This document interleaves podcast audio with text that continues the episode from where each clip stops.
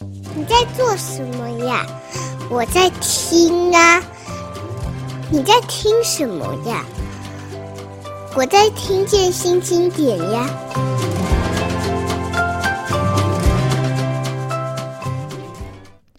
水母亲上菜场是童年生活中很重要的一部分。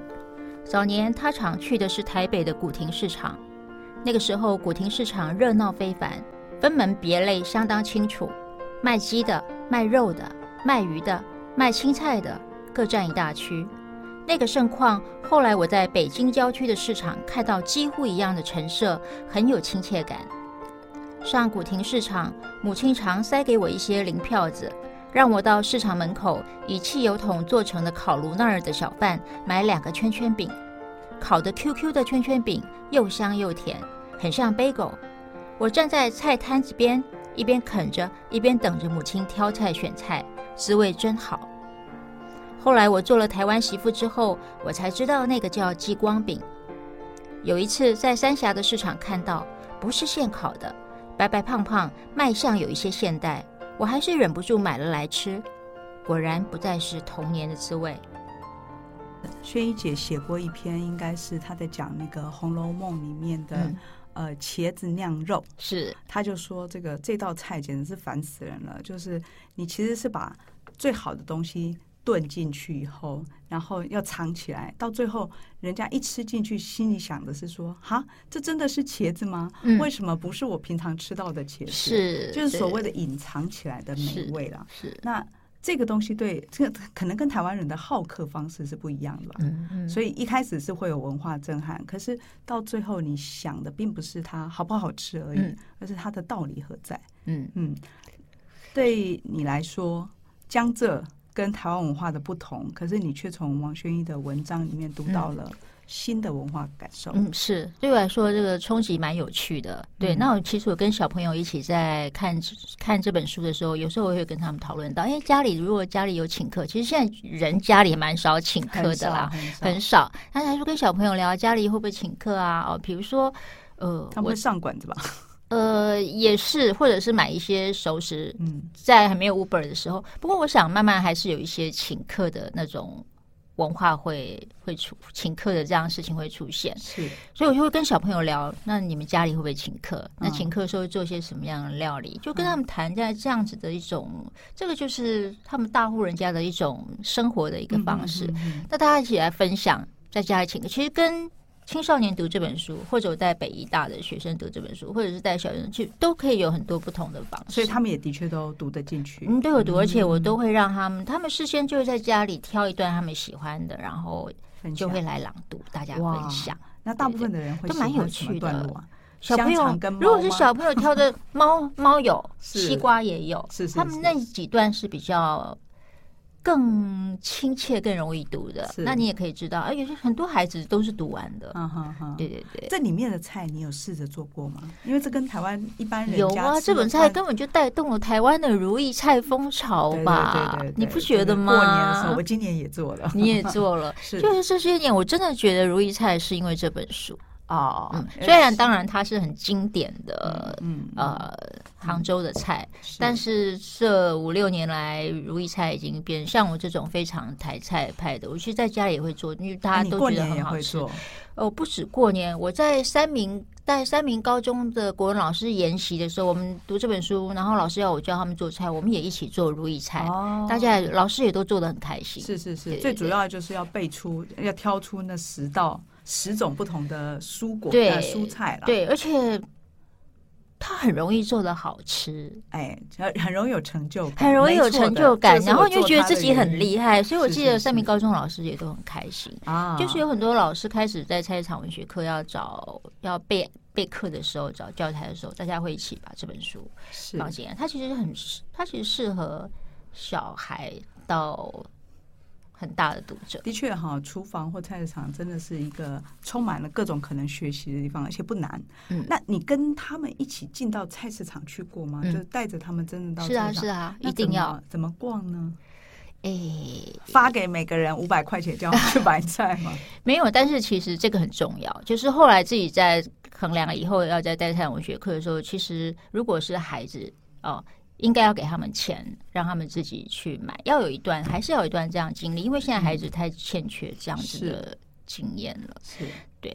那呃，在在开场文学课的时候，呃，我们都是去滨江市场，就是其实要操作这个是。蛮困难的，因为很多的市场是很小，嗯、但是你带着十几个孩子走，嗯、其实那个动线是非常不利，尤其你就会在每一摊至少停留五到十分钟，嗯、你会非常干扰别人做生意。哦，对对对，所以不是什么市场都适你都适合带，都适合这样操作。很多的做摊贩的老板对他们来说。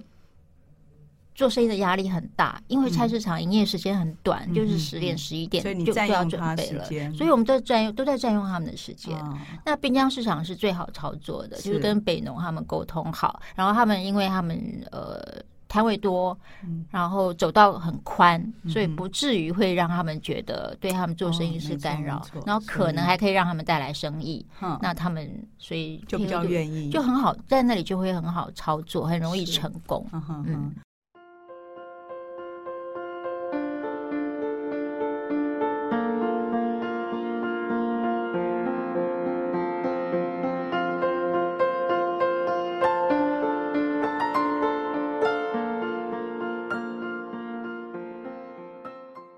了市场，除了这个做菜之外，另外有一段就是在国宴与家宴里面经常被引用来讨论的，就是因为宣一王宣一女士是透过这一系列的文章回忆自己的母亲，嗯，所以到最后说来说去，变成餐桌上的时光，嗯，是亲人之间可能是最最有这个记忆的一段时光吧。嗯，那因此我们后来就会重返一个价值，就是说。你有多久没有跟家人一起同桌慢慢吃饭？嗯，那那个吃饭的过程不是把自己吃饱而已，嗯，而是一个家人共享的时光。我不知道对范红花来说，你重返这个就放弃朝九晚五的工作，甚至于是要经常加班的工作，回到家，嗯，在餐桌上的这段时间，你跟你的女儿应该就变成一个很不一样的成长时刻吧？嗯。嗯，现在就是一起吃饭的时光，就跟孩子其实是很有限的。就是，嗯，我的小孩现在已经大了嘛，就念大学了，住宿舍，或者是老大虽然没有住宿舍，但是也很忙。嗯，所以对我来说，那种要在一起吃饭的，呃。那样事情已经过去了啦，嗯、其实真的已经过去了，就是以前不会再问说什么时候要回来吃晚饭这样。呃，对，因为接下来他们就会，也许就慢慢就要工作了，嗯、工作你不晓得去哪里工作，或者不知道他会不会结婚或什么的，所以要像那样子，呃，一直一在吃饭的时候很热烈，一直跟你讨论，呃。或者是现在吃饭也要看看手机嘛，对不对？所以真的那样的时时代已经过去，就是孩子会跟我们一起吃饭，然后聊得非常的开心，天南地北。嗯，对啊，那就是呃，我很我很幸运啦，我就是还曾经拥有过那样几年的。没错，没错。其实，呃，这个书大概也是一个提醒啊，就是说这段时光会过去，嗯嗯。但是，如果你现在正在这段时光里，就要享受它，或者是不要忘记这段时光是将来会很。我们都觉得我会活很久嘛，小孩会活很久，所以好像都可以一起吃饭。可是，并没有啊。现现在喂猫，对不对？现在看着猫吃饭就很高兴。对对对，所以我们现在也是要珍惜，就是如果有伴侣的话，就是一起吃，一起吃个饭。是对，呃，不能在这个窝在孩子年幼的孩子身边一起在餐桌上吃饭之后，番红花其实开始把视野往外拓展。嗯，我注意到你对这个食材也好，嗯、对这个食物的产地。包括节令的食物，嗯、甚至于到最后，去年你完成了一本叫《一起到绿色餐厅吃顿饭》。嗯，哎，我一方面是当做指南，因为里面有很多餐厅都我很想去。嗯、对，然后后来也发现说，原来你很在意这些餐厅做的所谓的低污染这件事情。你可不可以讲一讲这个整个概念？为什么会突然之间以这个为主题？嗯，其实我在写便当的时候，呃，十几年前开始写便当的时候，对于食材这件事情就。我觉得我已经算是走得很前面，但那个时候不仅是说怎么做，那其实对于食材的一个呃永续啊，或者是农法啊，哦呃种植的方法，好，我那个时候其实我就自己其实很有意识的，都一直在寻找这方面的一个资料，然后到后来进入到动物的饲养的方式是哦。或者是当我在吃鱼的时候，我其实很自然就会关注到所谓外籍渔工的问题。嗯、所以吃这件事情，其实呃，我我没有只我不仅追求美味或者是安心，我其实还同步的，可能就我之前的受过新闻的一个训练，其实也是很关注所有跟饮食安全或者是跟。嗯，土地伦理或者动物福利，所有的议题我都绑在一起。然后我就希望，因为我读者很多都是妈妈，嗯，对，大部分的读者很多是妈妈，我就希望说，呃，其实妇女是这个社会里面，嗯。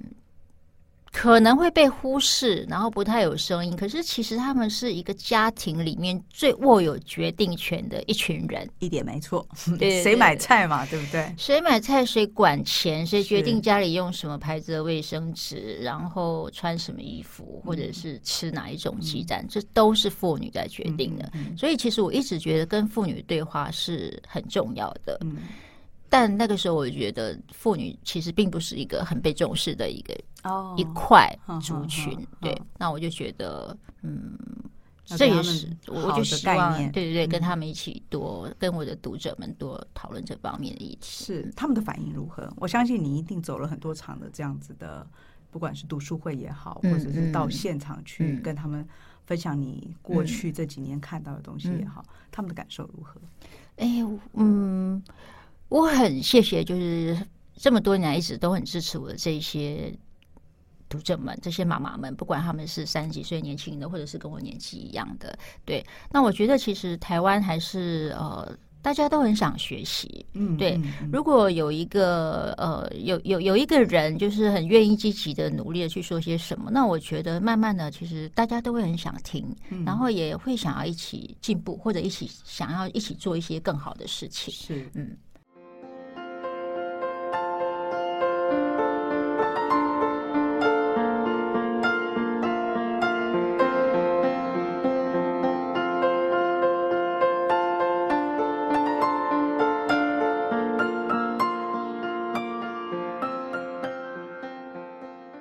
写作的过程是你一个一个餐厅的去采访、敲门采访，对对对，然后自己跑，对不对？这其实是跟绿媒体，就是呃呃，有一家就是专门在做水花园有机农夫市集的绿媒体，然后呃，我们一起去搜寻全台湾，就是有哪一些餐厅啊？那他们其实非常注重所谓的土地伦理跟。啊、呃，永续的这方面议题，有一些餐厅很小，很有个性。那其实他们就是一直在做这样的事情，嗯、可是很难被看到。嗯、对对对，所以你其实等于是透过这个方式，让他们一起被。我们会先打电话，会先去吃吃看，嗯，然后跟他们聊一聊他们对于绿色的一些理念，那跟我们是不是接近？嗯，对。所以里面有很多有名的餐厅，比如说简师傅啊，或者是耀训陈耀训，但是有很多是很小的，就是一个人的那种小馆子都有。所以它不只是指南，它其实也是一个，好像是一个呼吁一样。如果你是这样子的餐厅，你其实应该以自己为傲，然后你应该找到呃发声的方式吧，或者是呃食用嗯吃饭的人，你可以去找到他们，嗯，支持他们。也希望有更多的餐厅的加入这样子，看到这样子的一个，知道就是说，哎，原来我们餐厅也可以做成，也可以做绿色的，其实会比较高，对不对？哦，一定会比较高。所以他们的定价也会比较高吗？嗯，也不一定啊。比如说简师傅他的餐厅的等等，就是中就是中间的定价，对不对？是是。不过因为呃，我我之所以会这样讲，就是因为我们一直很想打破，就是说台湾常常希望吃的很便宜啊。对对对，尤其我们自己的孩子在大学生阶段，你会发现他们呃，他们的确会省钱，为了要买这个买那个，嗯，然后吃上面他们会尽量的便宜，嗯，包括他们叫这个 Uber Eat 啊，Panda Food 啊，嗯，他们常常会说这个运费，然后再加上多少不能超过多少，但剩下都可以选，所以这个对我们。呃，或者说对番红花这种在做食物或者是这种绿色餐厅的教育的人，一定会觉得哈。但是我只是想要提醒说，那个多三十块五十块这件事情。也许你从别的地方挪过来吧，因为这些东西很值得推动。嗯，其实饮食是有阶级的，对。但是，嗯，但是我有时候我也会跟我小孩，他我小孩跟你小孩一样，就是他们在外面吃饭的时候，那个价钱就是一个非常是，是几乎可以说是唯一的考量，对？但是我觉得跟他们说，你们就从手摇挪挪过来啊，嗯，嗯对不对？就从。手摇对他们来说也很重要，欸，哎，嗯嗯，好，对。那其实呃，还有他们就是会觉得，我们回家吃爸爸妈妈的就可以吃的很好，对对对。嗯，那当然年轻人他们的考虑跟我们不一样，但是有很多的，我也很想跟很多的，不管是买菜的男生或女生啊，就是比如说鸡蛋好了，如果是人道饲养的鸡蛋，一颗可能十块十二块，那如果是散装的呃笼式的鸡蛋啊、可能是五块七块，那一颗蛋可能要多五块。嗯嗯，对，很多家庭主妇可能也是一个很重要的。其实一颗蛋七块或者一颗蛋十二块，对一般家庭的影响其实是不大的。嗯，对。但是对台湾整个养鸡产业的影响，嗯、对呃一年几亿蛋鸡的生命的影响。是非常大的，嗯、就是呃，就是蛋鸡，其实笼式的蛋鸡过的是非常的生不如死的，就是每天就是下蛋，然后环境非常的差。嗯嗯、对，那所以离这些场景很远，所以我就会一直讲这件事，我就讲这件事，因为一天一颗五块，一个一家四口一天的鸡蛋其实会多二十块，嗯、一个月会多六百。嗯嗯嗯，我不能说六百，我不，我们不，我不会说六百很多或很少，是是是。但是我会说，如果这六百不会影响你缴房贷、缴车贷，不会影响你的家庭储蓄，但是它其实会影响台湾养鸡的产业。你有市场，你有有需求，蛋农他们就会调整饲养鸡的方式，嗯，那你就会让，你就不用吃活的生不如死的鸡下的蛋，对对。呃，现在聊天的是番红花，这样会不会太严肃了？对，他是对我来讲，他是从这个，他是从阅读开始，他是从写作开始，但是他走到这个真正生活里面的时候，去发现就所谓的议题，然后回馈给他的读者，带着他的读者一起寻找更好的生活饮食方式。我希望跟读者一起过更好的生活。其实我写写书或写文章，或者是在谈阅读的时候，阅读也是我觉得。它可能会让我的读者过更好的生活，是，就是不只是文学里的美好而已。其实真正生活要好，那、嗯、可能要找到实践的方式。嗯、谢谢番红花今天来，谢谢，你的书，谢谢。谢谢。